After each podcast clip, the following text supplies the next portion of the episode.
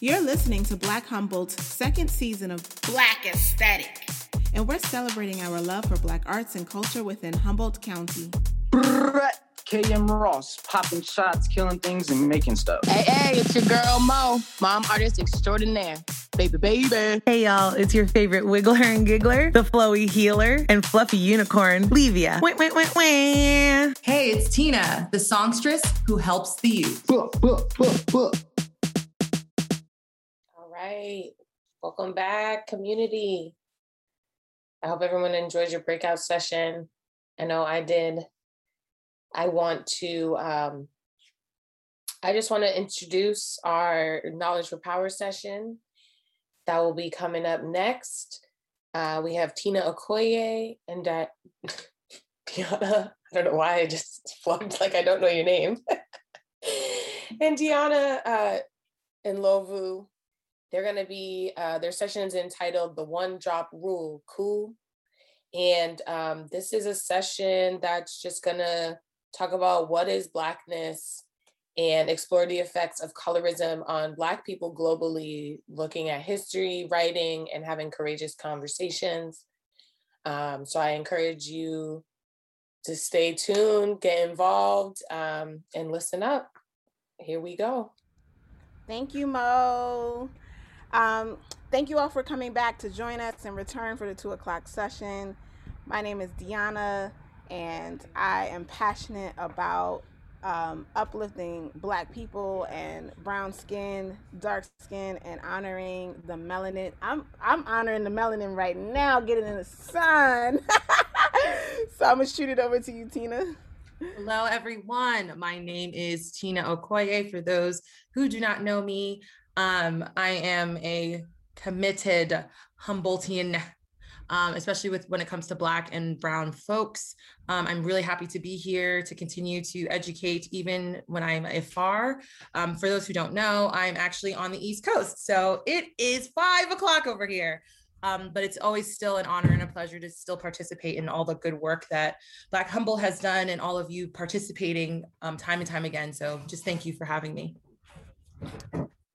we want you all to feel free to drop in and chat to express yourself to um, share what you're feeling and thinking um, anything that's differentiating from what we're saying your own personal experiences what you've seen. So feel free to engage with us. This session is going to be more conversational. Uh, so you'll see tina and i having a conversation because we don't want to talk at you we want to make sure that you understand that these are our views that we're sharing with each other. And tina and i might have even differing um, views and opinions. Um, and then we'll also find where we align in in this journey for this um, knowledge for power session. So again feel free to drop in the chat.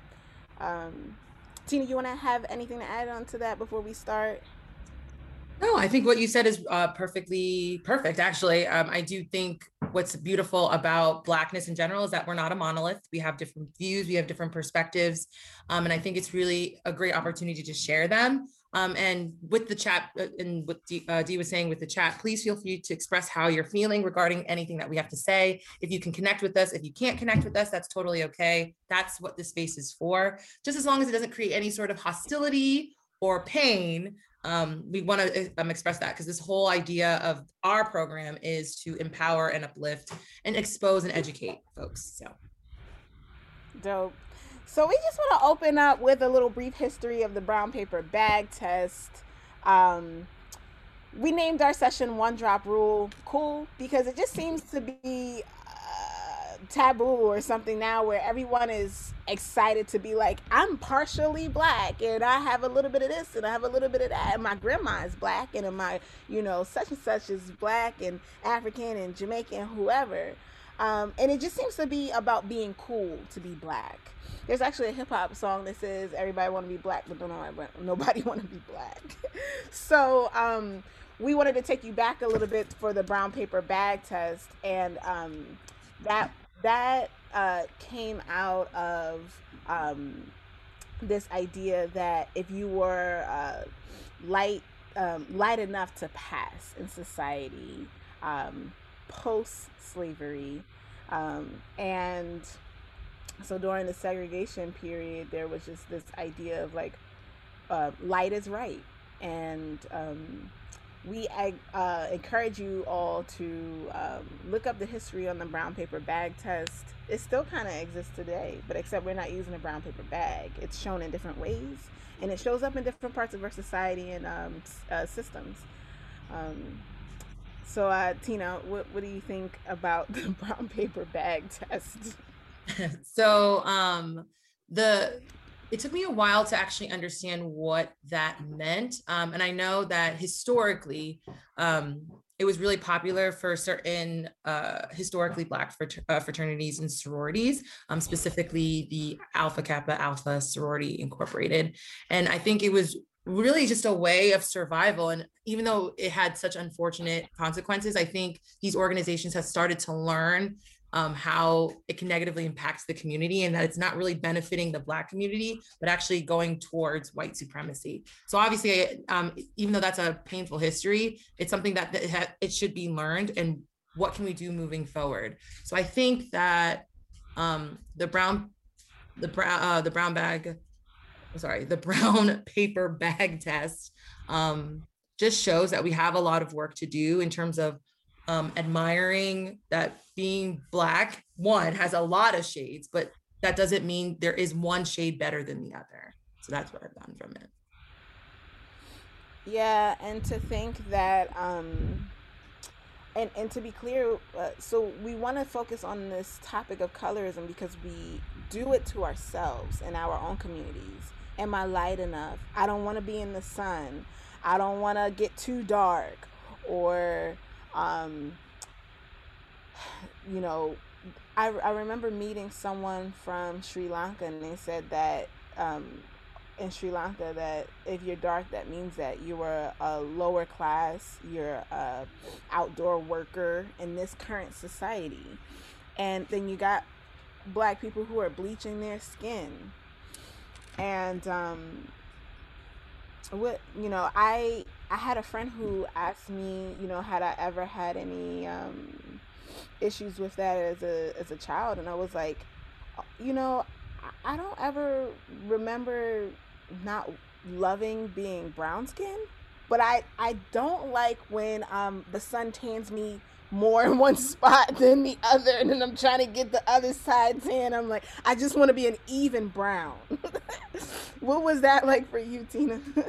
Uh, so what, what was interesting is that I think I was lucky to have, you know, family who were like, yeah, this is your skin. Like you don't like, don't worry about what that looks like. I mean, I, I feel like I'm the lightest I've been in a really long time just because I work now and I'm inside. I'm not as outside. I'm not outside as much as I used to be. Like, cause I would get as dark as like, I was basically looking purple, but I, I thought my skin looked real nice and, and people would tell me I look nice. So I was like, all right, I guess it's cool. But I definitely feel you on the idea that I had to even out my skin tone because I would be looking pale on my shoulders and then dark on my forearms, and that would look a little goofy. But um, I would say that it was it wasn't until college that I noticed more of this idea of colorism where people were like, oh, like we're like um, you're the same color as I am. And someone would be like, no, you're not, you real dark. And Eh, but it, it almost it wasn't as if it was a compliment. It almost felt like an insult, and I was really disheartened and saddened by that because I'm like, yo, like, like we're our skin is bomb. Like we can handle the sun and and we glow. So I don't understand why people are so upset about it. But you know, as time went on, this idea of being light is right started to play more and more, especially when it came to finding a new job, like finding a job, being in the workplace where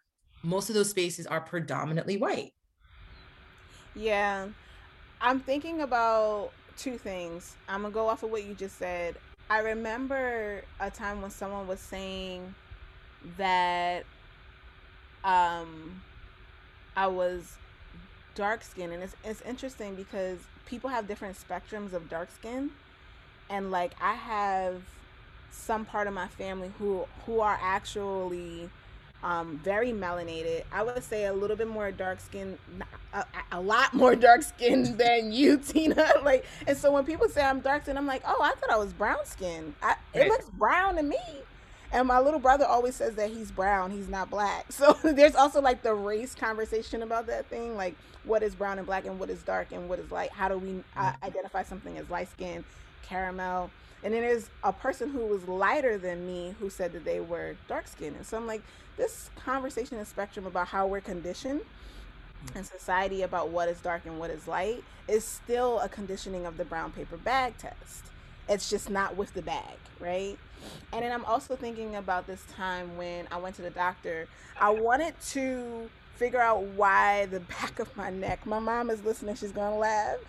the back of my neck is dark. And I don't know if it's from the sun or if it's from a skin condition. So I asked my doctor, like, what's going on with that? And the doctor was saying that it's like a skin thing and it has to do with like some health stuff. And I'm just like, well, I try to tan my back and cover my neck because I'm like, I think there's also like this idea that like, um, it's wrong to be dark or discolored. And I would say like, even for people who have melanated skin, like I've, I'm trying. I am learning to embrace the different colors that my skin will have either are carrying by like something hereditary or melanin or um, even something as simple as a bruise. Like how to love that part of you because you are of so many hues and um, you know skin tones and stuff. So love that. All right, I'm gonna play our first video. So Tina and I prepped um, a few videos for everyone to check out. Um, and you're gonna hear us just dialogue about these videos. Today, friends, we're talking about the light skinned elephant in the room and why it keeps getting all of the attention. In the world of pop culture, darker skinned women have frequently gotten the short end of the success stick. Just consider. Let me reshare this. Sorry. Let's try this again.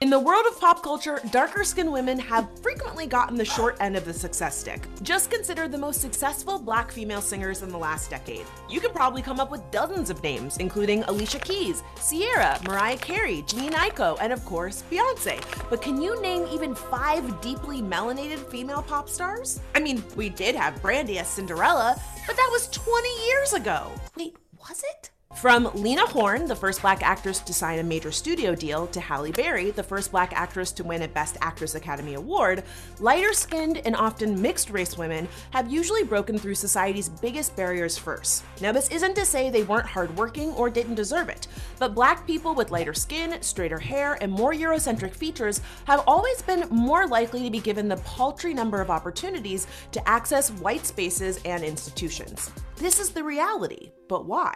Now, before we answer that, we gotta say, who's considered dark skinned or light skinned is all relative and definitely varies from culture to culture. But for our purposes, when we say light skinned, think Nicki Minaj, Zoe Kravitz, Rihanna, Zendaya. And when we say dark skinned, think Viola Davis, Kelly Rowland, and Lupita. The roots of this light versus dark inequality stem all the way back to the days of slavery, when lighter skinned slaves, often the mixed children of white slave owners, aka the product of rape, aka your not slick Thomas Jefferson, were given domestic work as opposed to the physical labor of darker slaves, thus landing higher on the skin tone hierarchy because of their proximity to whiteness. This separation was enacted based on the slave traders' false beliefs that darker skinned people were better suited for hard labor, whereas lighter skinned blacks were thought to be better suited for intelligent and domestic tasks. Don't get it twisted though, whether in the house or in the field, they were still enslaved, so it was definitely not a choice, no matter what your weird cousin on Facebook says. Out of the house slave versus field slave mentality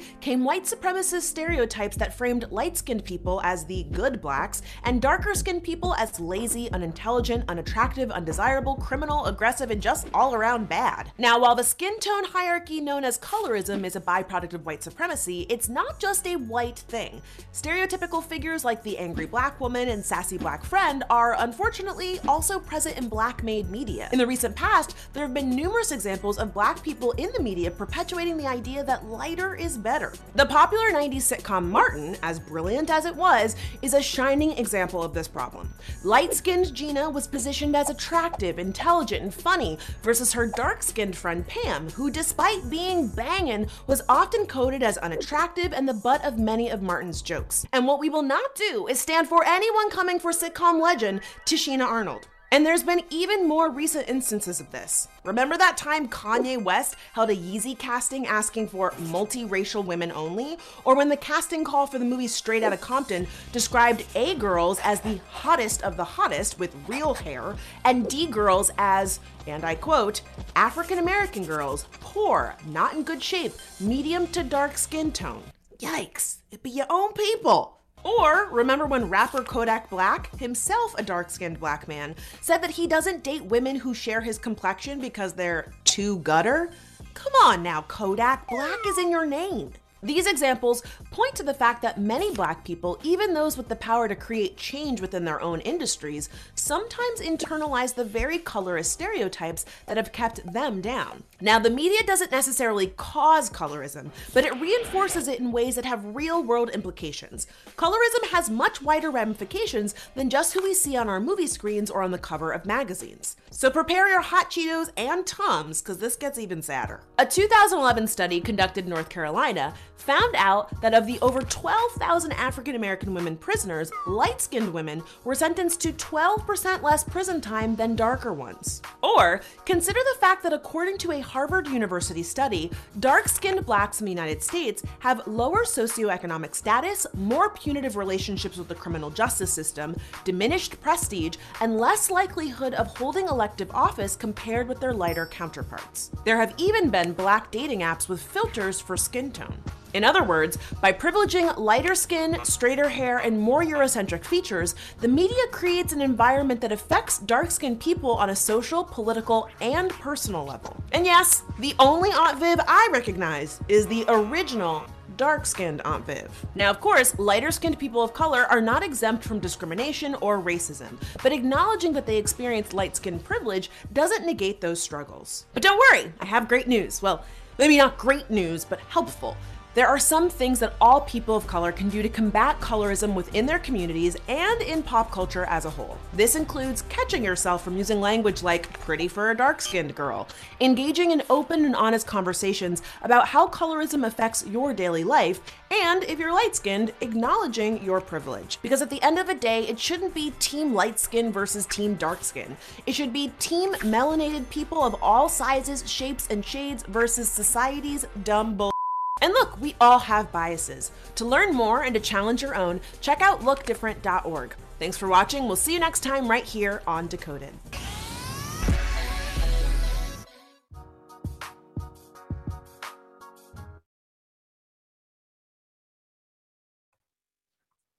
Amazing. Amazing. So, what do you think about that?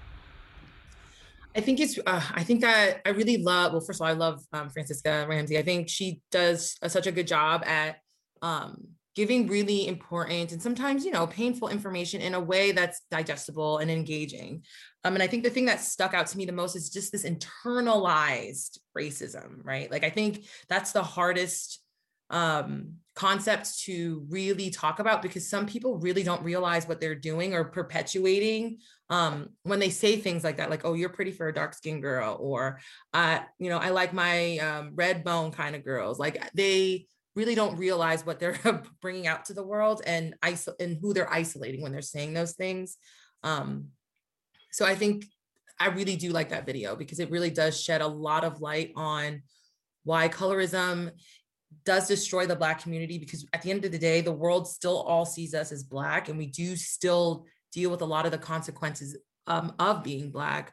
But when there's that one that one person being like well at least i'm a little bit lighter it really just it just feels like we're um falling backwards. I don't know. It's just it's this uh tug of war. It can be really frustrating sometimes. Yeah, it the whole thing about Kodak Black, I was Tina, you know I'm passionate about this, but the, all of the hip hop songs, there's this one hip hop song by Pop Smoke that goes light skin, my type. And I'm like I was vibing with this song until I heard that because I was just like, "Oh my gosh. Your personal preference has nothing to do with respecting all black women and great great that's that's his song he has his creative freedom of speech but it's perpetuating this constant narrative about light-skinned people through media um, and it just disregards the love for darker skinned people So um, I don't know. What what do you think about that? Well, I, I always think it's always it's always tough with the media because these because a lot of these people have such a huge impact, especially with impressionable minds like younger people, um, and because it's like the day to day, it becomes so innate that people really believe that this indoctrination is their own thoughts, and that always troubles me because when there are people who want to think critically, it they almost get dismissed and isolated because it's not it's not the I guess it's not the consensus, if you will. So yeah, a lot there's a lot of good music that's giving out um it's not always giving out the most positive um perspectives on how we should view people because yeah, we, we are all black, we are all brown, and it should be respected. It shouldn't matter the hue, whether it's a little bit lighter or a little bit darker. And it's and it, it and it's so easy to say, but why can't we act on that, right? Like actions do speak louder, you know. So and I think about that a lot. And, and almost, oh, sorry. No, no, I just want to say, like, because even as someone who, you know, I believe in that blackness, I believe that everyone should be valued for who they are. Sometimes I slip up, right? Because we're constantly being inundated with this idea that, you know, light is right. So, like, how do we uh, unlearn and then relearn? which can be emotionally exhausting when there's other forces telling you, nah, like what like what you're doing is crazy. Like stick to the status quo. Let's hire all the light skinned chicks. You know, it's oh, I lost my train of thought. I think one of the things I wanted to point on, oh, when you were talking about indoctrination, um, and in that indoctrination, are we looking at if that's fetish- fetishization? Because people have foot fetishes, hand fetishes, you know, all these different things, and that's their their thing, and you're entitled to that. But when we start fetishizing, fetishizing um, skin color instead of looking at spirit and love and these things, we're we're really selling ourselves short and missing out on the love and abundance you can have despite what someone looks like.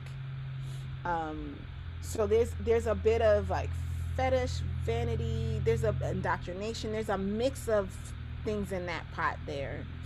Um, yeah. And what I actually like, some someone actually brought in um, a really good point in terms of, yeah, people are allowed to have preferences. Like you're allowed to love whoever you want. It's just this idea of like, oh, I like I like this light skinned person because this dark skinned person is X, Y, and Z. It's like, why do you have to add that negative piece to it? Like no one is saying you can't love whoever you want, but if it means you're going to destroy somebody else, that is what I think is absolutely wrong. Like it doesn't, it, it's not right. And it, and it goes back to what you're saying. Like you are really missing out on potentially amazing people just because of that fetish sizing, if you will. On that note, I'm going to uh, start our second video. Um, and it's a brief colorism news flash, y'all. So um, let's check it out. We'll be skipping around this video a little bit because uh, we just want to get certain points here. Yeah, it's 205. Discussed publicly. Deborah Roberts is here with more on the story. Good morning, Deborah. Thank you, time. Yep, 205. You got it. uh oh, it's not letting me move it.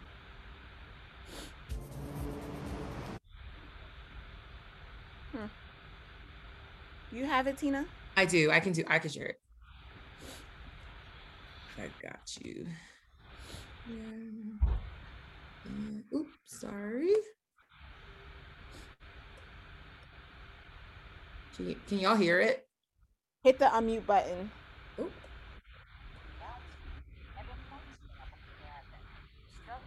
Hourly wages among blacks literally rising as skin tone lightens of supremacy. Its impact woven into American society and can affect every aspect of life.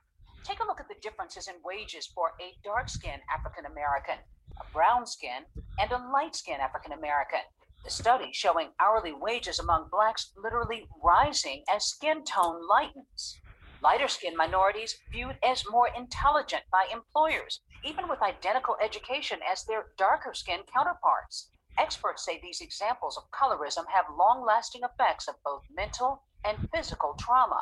The anti Blackness started with this whole idea that the darker you are, the less human you are. And so everyone's distancing themselves from that. I think multi generational trauma is evident. I hated the way I looked. I just wanted to like scratch the dark skin out of my face. One time I was in the bathtub and I wanted to stay in longer so my skin color could get lighter. I just thought that's how it worked. Anti-colorism organizations like the Beauty Well Project in Minnesota work to end the stigma against darker skinned people of all races who face discrimination from society as well as their own communities. I know I was not alone. I know I'm not the only dark skinned girl that has been bullied. You know, so we need more dark skinned girls and boys just to speak out. Thank you, Tina. Mm-hmm. Oh man. A five dollar difference in pay to be light skinned. oh my gosh. Like that's insane. Yeah, I mean, it is. It is just. It's definitely disheartening. I mean, it's no wonder, and I mean, this is exactly why when people question institutional racism, I'm thinking like, look, look at this. Like, people can't even make it economically just because of how they show up in the world. And and that's why privilege is such a big thing too, because it goes the same way. You have more benefits just because you exist in the world and how you show up in the world yeah, it's wild to me. And I'm also thinking um, about this little girl saying that she was sitting in the bathtub to lighten her skin, and that that self hate, how much that'll spread. If she had just told a friend like, "Yeah, you can do this," and then the friend also finds about bleaching, and then another friend finds another way, and then and and that's how and you know teens they they constantly sharing and teaching each other how to do this and do that challenge and i think about this play by toni morrison um, well sorry the book the novel by T- toni morrison the bluest eye that was adapted by lydia r. Diamond uh, as a stage play Pecola wanted to have blue eyes and wanted to have light in her skin and by the end of the story, I'm sorry if I'm giving it away to people before they read it. Spoiler alert. by the end of the story, Pecola's skin didn't necessarily change and her eyes didn't necessarily turn blue. But mentally, she drove herself to the point of psychological trauma that she self inflicted that when she looked in the mirror, she truly thought she saw blue eyes and white skin. How powerful has this social conditioning and racism constructed self hate in us that when we look in the mirror, we don't love ourselves, and that this little girl in this play saw something that she wasn't? And that's what that little girl reminded me of. Right. Yeah.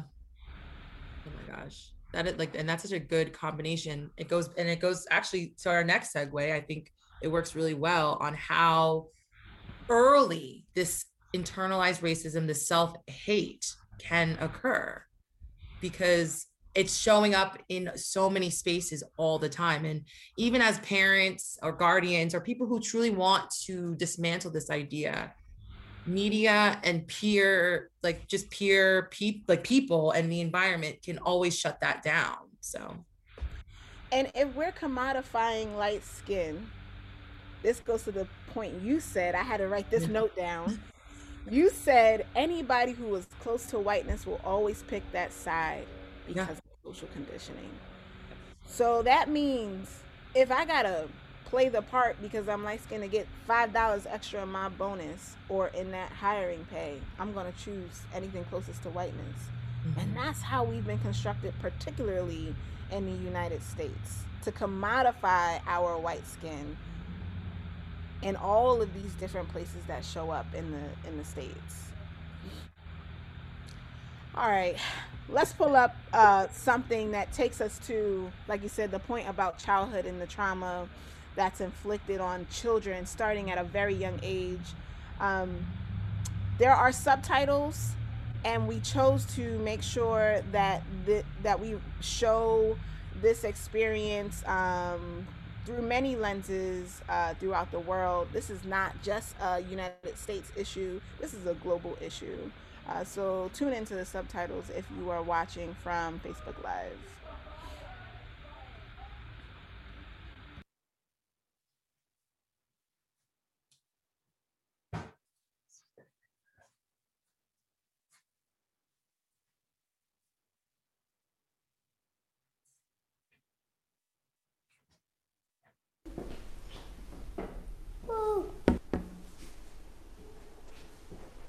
Quale bambola è bianca?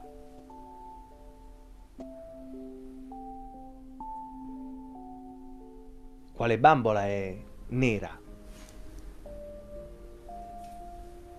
Quale delle due è bella? Mm, questa. Qual è quella bella? Qual è quella brutta? Qual è quella buona? Quale è cattiva?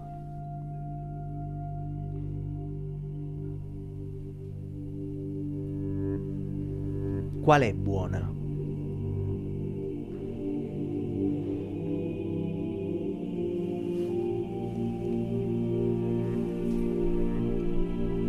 Lei. Perché è buona? Perché gli occhi celesti. Quale è cattiva?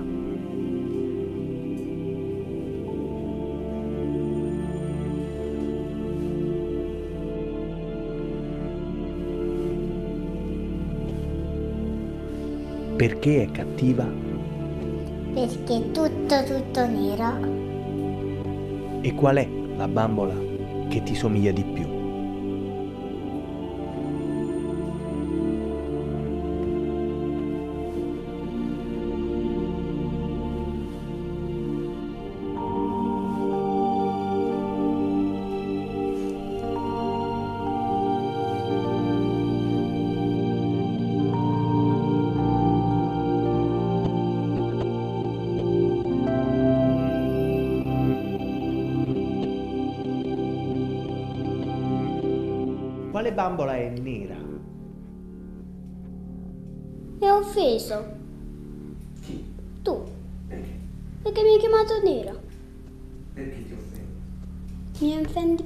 Altri bambini mi hanno offeso con cattiveria.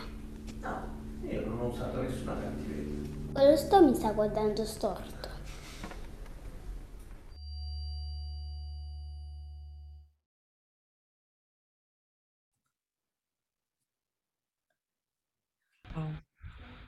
that always gets me no matter what language and part of the world the test is done in whether it's from 1965 or 2021 it gets me every time. And i'm always like i'm not buying any other dolls except the black doll. I'm like i want kids to know that the black doll is priority number one preference Uh, and I love that growing up, my mom always bought me black dolls. She's particularly mad about my Brandy doll because I cut her hair off because I wanted her to have a little bob. but uh, like, I love that my mom was an example for me because she bought so many black dolls for me, Barbie dolls. And now they have these new line of black dolls out. Yep. Yeah, that representation was always really important. Like even for me growing up, I always I was always looking for black dolls. They were always so hard to find because they just weren't around, like literally. And and I knew early on that they didn't look like me, so why would I get them? Um and it is really unfortunate that all these little kids and, and they're so young like that is the thing that blows my mind they are so young and they're already being conditioned into thinking that black like blackness isn't beautiful they're it's bad and it explains why and like that just that test alone explains why there is all this discrimination and this p- police brutality because we are so ingrained in this idea that blackness is bad that they have to be criminals even if they're just trying to exist Yeah. And you know, if they are that young, they're not having like hours of intellectual conversation about this thing. Those kids were no more than seven, eight years old. One looked maybe about six. Mm. Six years of your life, you've already decided that the black doll is ugly, bad, and what was the other one? Ugly, bad, and I think uh, black. I thought it was. yeah, and black. Yeah. Mm. So, how do we keep? How do we keep this um, honoring dark skin and also um, not looking to white is right or lighter the better or um, you know I've around my hood I done heard plenty of boys say I'm a I'm a date a, a Latina or a white girl or I'm gonna get a light skin because I don't want a dark baby like straight up just said it like that Mhm. I, have you heard it Tina or am I, Yep. am I tripping No, you're not. No, you're not tripping. I've heard that too. yeah You're not tripping. Yeah. because we have always been conditioned that we we want to procreate lighter babies we want to bleach our skin so we can be be lighter all these things. Oh it's heartbreaking. And then you had the one kid he was only like question two in and was like i'm done. I already like there's no amount of like intelligence that that kid needed to feel like mm-hmm. i'm done. I know where this is going. Yep. I mean, even the little girl, like you could tell how sad she was, especially when they ask like which doll looks like you, knowing that you said the that doll was ugly and that doll was bad.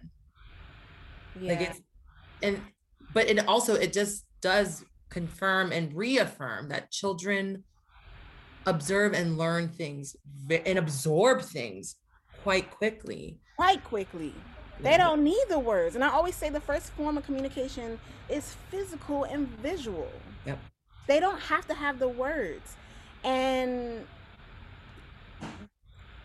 um I'm thinking particularly about uh the young lady who spoke out. Only one kid was like, "Why are you offending me?" And he's like, "I'm not offending you." And what she's sensing is where are we going with this thing? Because now you trying to play me. like literally is what what do you want me to what are, what are you trying to tell me about these dolls? Because you didn't Yeah. ask me all these questions. And what she is getting at is that you are constructing self-hate in me by asking these questions. Yeah. I thought, yeah, I thought the ending that the ending is always really interesting because, and the way she described it, she- he basically said like, like you, like you are black or who is black, and just the word black offended her because of all the other environmental factors that she had to deal with prior to this conversation. So like that, and but I did appreciate her being like, yo, like she, it was, yeah, she was able to defend herself. I liked that, and being able to teach our kids that we should that they shouldn't be like they shouldn't have to put up with things that are painful to them and how to do it in a way that is constructive and powerful empowering right if you will yeah She was empowering to me. yeah Yeah. Ah. and there and and and it reminds me how it's always not that many who will speak out. yeah Very few will speak out. Mhm. And when we get that one kid who speaks out, the teacher puts a lid on it. yep which tell, which just tells everyone else that it's it's better just to be quiet and internalize it Yeah. How do we get this information? That's another conversation. I'm a, um, I just want to say I'm already brainstorming. Like we gotta. um. So yeah, I just want to. I'm glad we were we were able to connect that intercontinental colorism Yes. issue, um, and it looks differently in every country. Yep. Um, because there are some people in other countries who don't call themselves black Mhm. um, you know, despite this um, massive construction of uh, race, you know, and that's also another conversation somewhere else that people can find about the construction of race. I am going to share our final video um, so that we can have enough time at the end. We want to um, talk about empowering um, dark skin, like you said, empower yourself, empower others, and to uplift and uphold dark skin. It's just beautiful. I mean, look, I went down to um, Willow Creek for a black lady uh, weekend retreat with some chicks and uh we was in the sun for hours trying to get that nice little melanated science happening, biology happening in the skin, get that Right. little golden, you know. the nice- Listen. I don't need bronzer.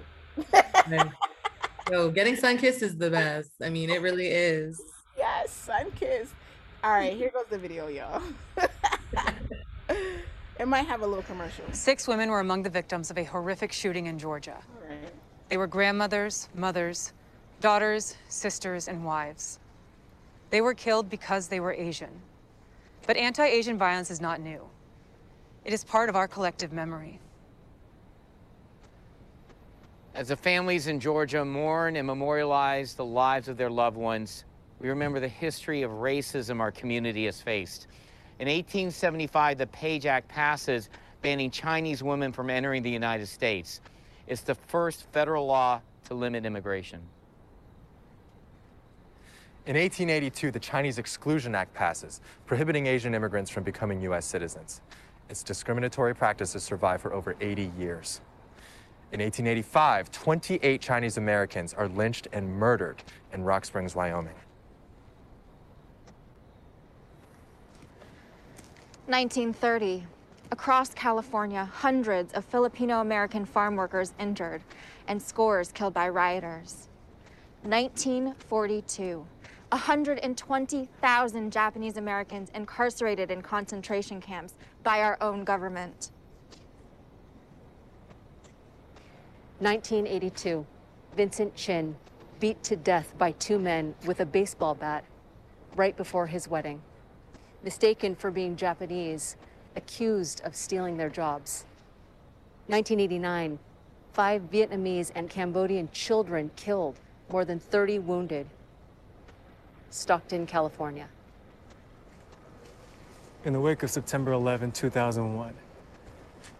Attacks against Muslims and South Asians search 2012, six Sikh Americans killed in a temple in Oak Creek, Wisconsin. This past year, almost 4,000 incidents of anti Asian violence, including murders of our elders simply walking in their own neighborhoods.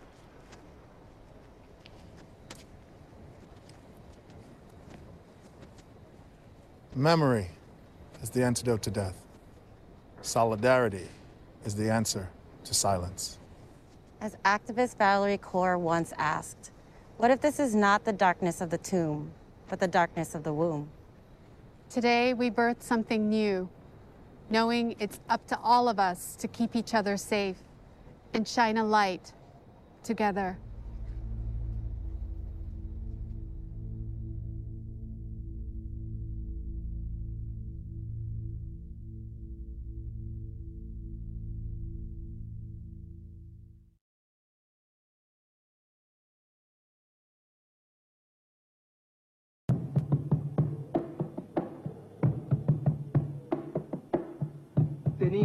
Años apenas. Apenas siete años. ¿Qué siete años? No llegaba a cinco siquiera.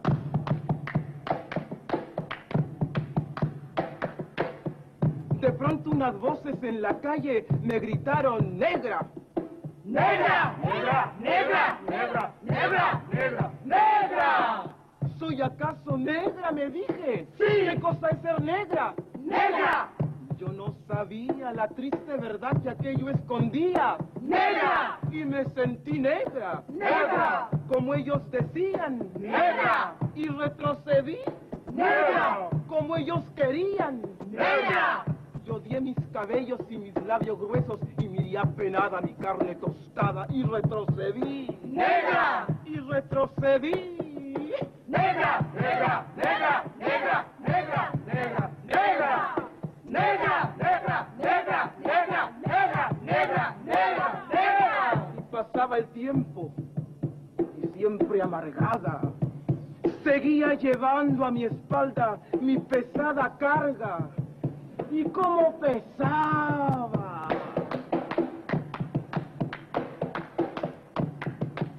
Me alací el cabello me polvé la cara y entre mis entrañas siempre resonaba la misma palabra. ¡Negra! ¡Negra! ¡Negra! ¡Negra! ¡Negra! ¡Negra! ¡Negra! Hasta que un día que retrocedía, retrocedía y que iba a caer. ¡Negra! ¡Negra! ¡Negra! ¡Negra! ¡Negra! ¡Negra! ¡Negra! ¡Negra! ¡Negra! ¡Negra! ¡Negra! ¡Negra! ¡Negra! ¡Negra!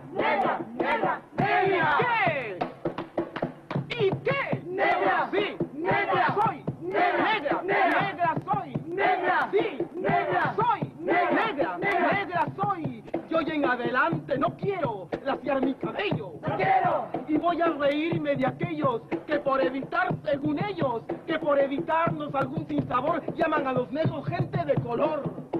¿Y de qué color? ¡Negro! ¿Y qué lindo suena? ¡Negro! ¿Y qué ritmo tiene? ¡Negro, negro, negro, negro, negro, negro, negro, negro, negro, negro, negro, negro, negro, negro, negro! ¡Al fin, al fin comprendí! ¡Al fin! ¡Ya no retrocedo! ¡Al fin! ¡Y avanzo segura! ¡Al fin! ¡Avanzo y espero! ¡Al fin! Y bendigo al cielo porque quito Dios que negro azabache fuese mi color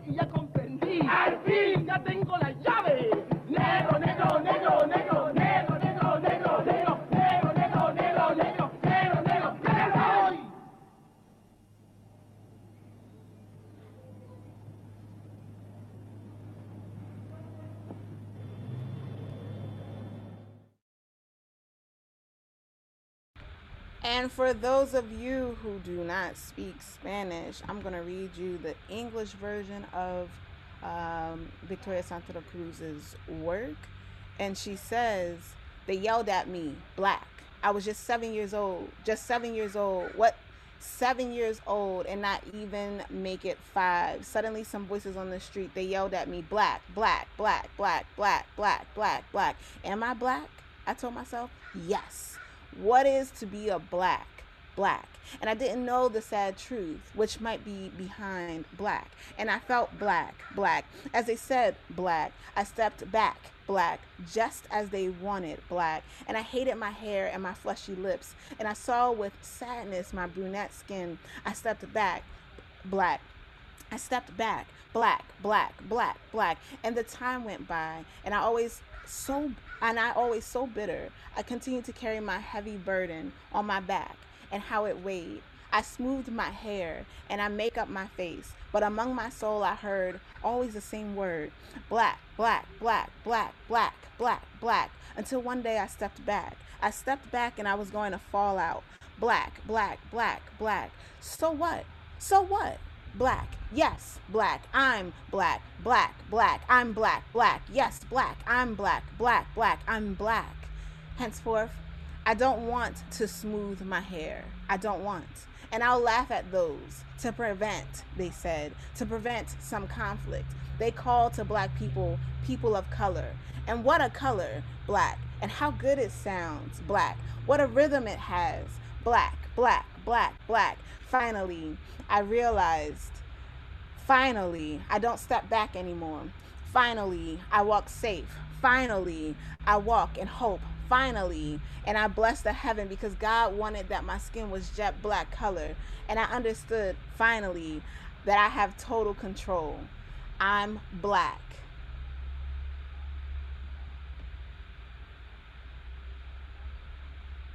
I love that poem. Like, I freaking love it. I love how she pretty much explained her journey. I mean, she started as someone really scared and almost ashamed of her color. And, you know, with time and learning and self love, she realized, like, yeah, like, I'm not going to let people dictate my happiness because of how I show, again, show up in the world. And now she's empowered. Now she's really proud of who she is as a black woman. And and honestly like shout out to the afro latin latinx people because it is a struggle trying to navigate both identities when you need to be latinx when you need to be black like what does that look like? But at the end of the day her skin shows that and she's proud of that. And i just that's i just love that poem. It's it's awesome. When I tell you that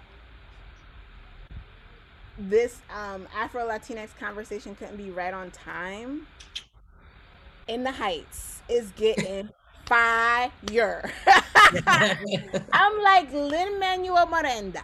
Is it or Lin Man? Yeah, yeah, Lin Manuel. I'm like, how do you exclude all of those dark skinned Afro Latinx people in the Bronx?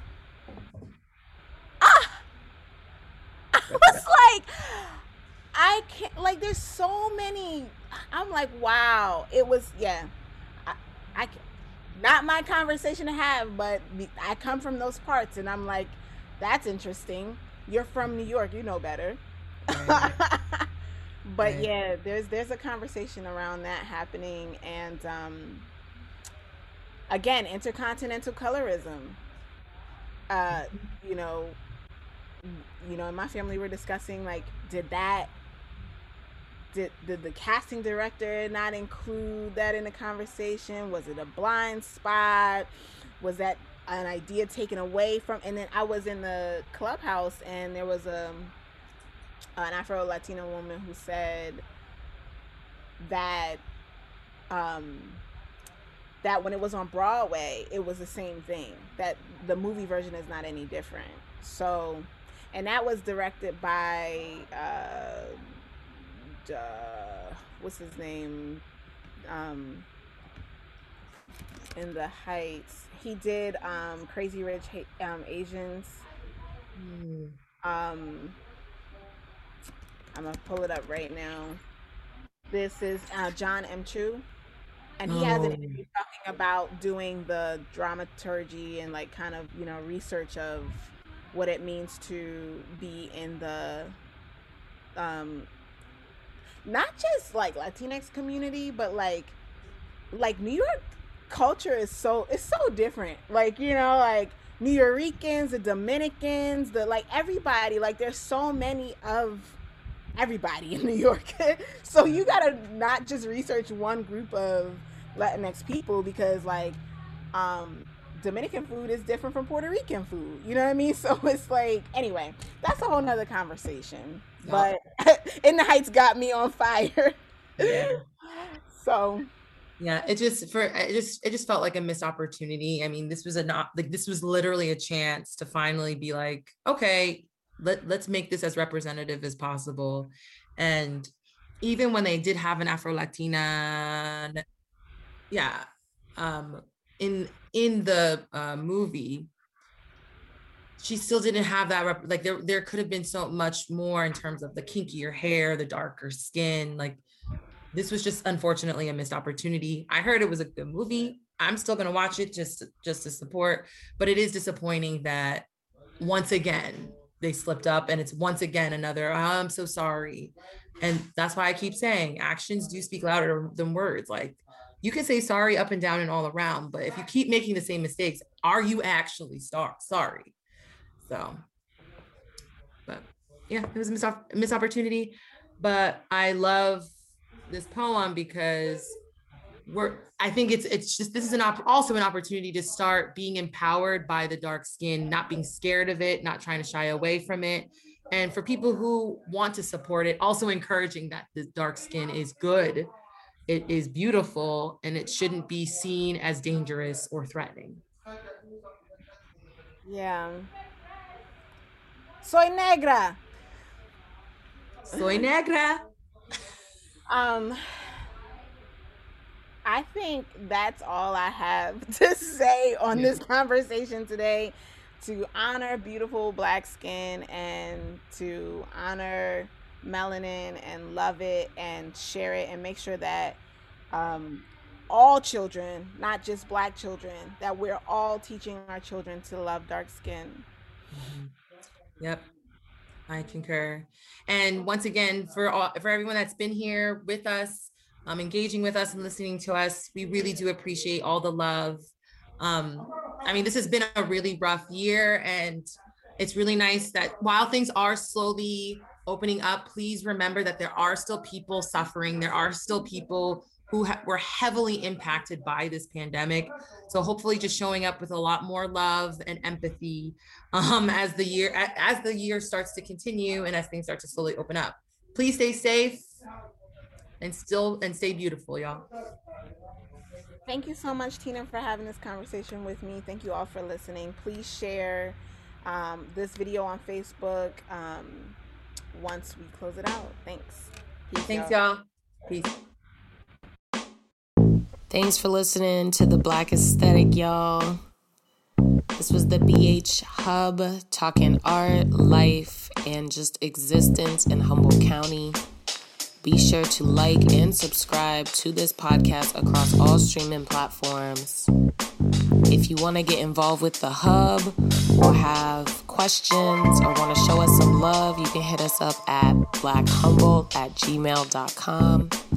We're on all socials at Black Humboldt. That's B L A C K H U M B O L T. And until next time, continue to walk in your Black excellence.